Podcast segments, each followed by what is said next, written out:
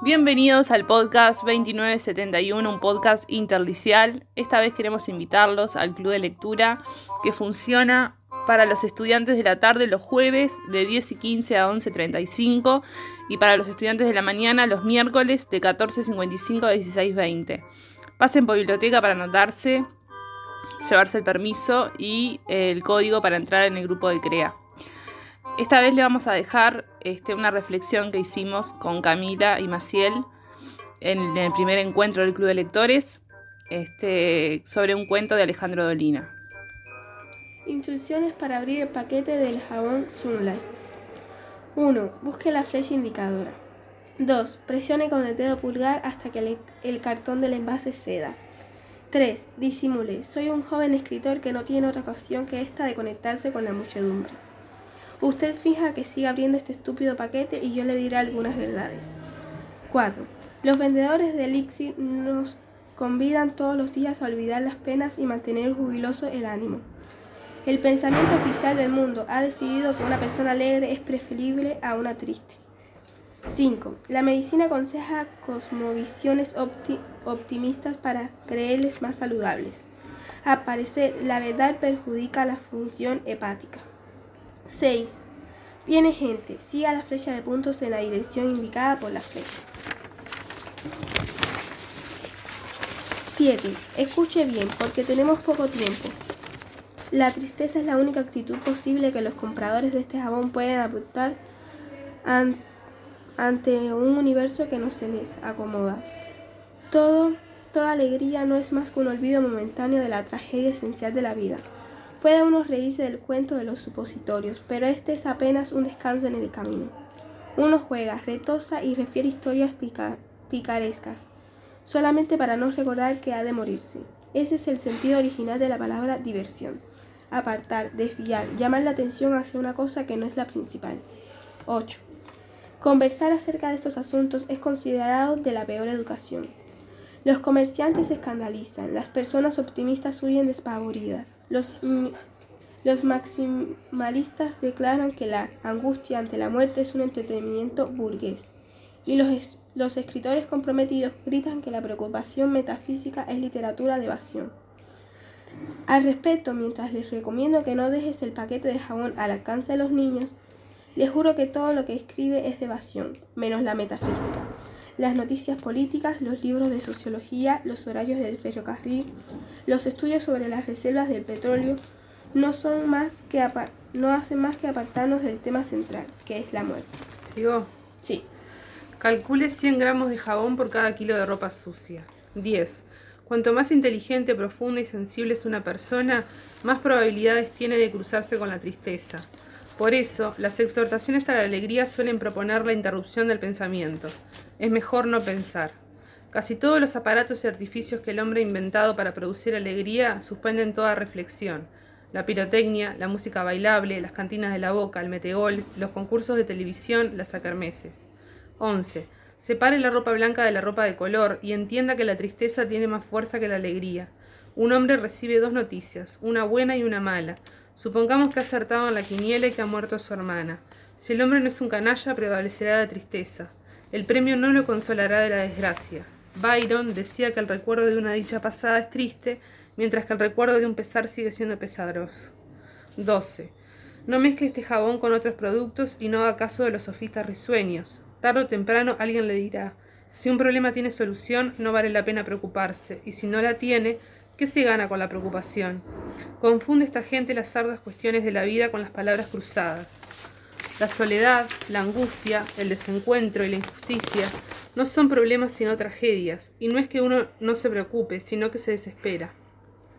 Lloraba Solón la muerte de su hijo, un amigo se acerca y le dice, ¿por qué lloras si sabes que es inútil? Por eso, contestó Solón, porque sé que es inútil. 13. No es tan mal ser triste, señora.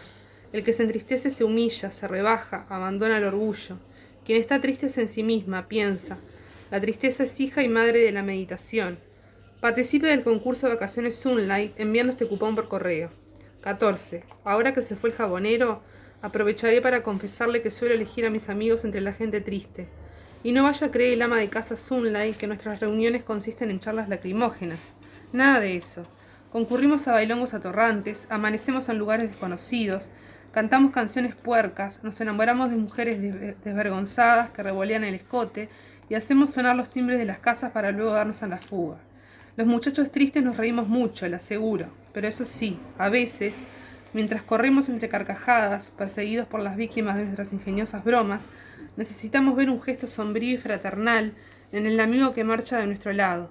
Es el gesto noble que lo salva a uno para siempre. Es el gesto que significa, atención muchachos, que no me he olvidado de nada.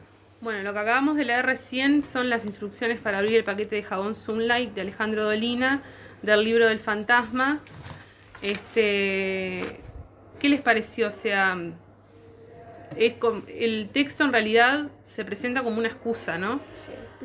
Es como que el que está lo está escribiendo está trabajando, pero está dando más elecciones, no sé, de la vida, su opinión sobre la vida, de la felicidad. De cómo estamos viviendo esta vida. De la felicidad y la tristeza. Exacto, los temas principales son para la felicidad y la tristeza, o sea, eh, en principio parecería ser como unas simples instrucciones de un jabón, este, pero lo usa de excusa, como decían ustedes, para poder hablar sobre la tristeza.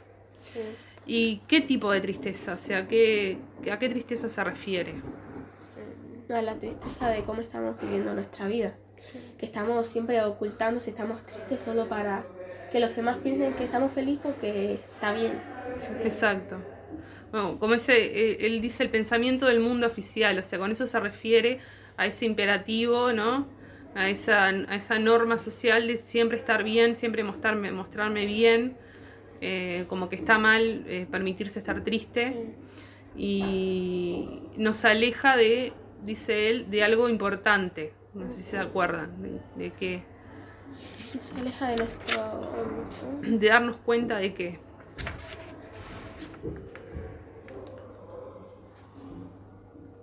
de la tragedia esencial de la vida. Exacto. ¿Y qué es esa tragedia esencial de la vida? ¿Cuál es la tragedia? La tristeza.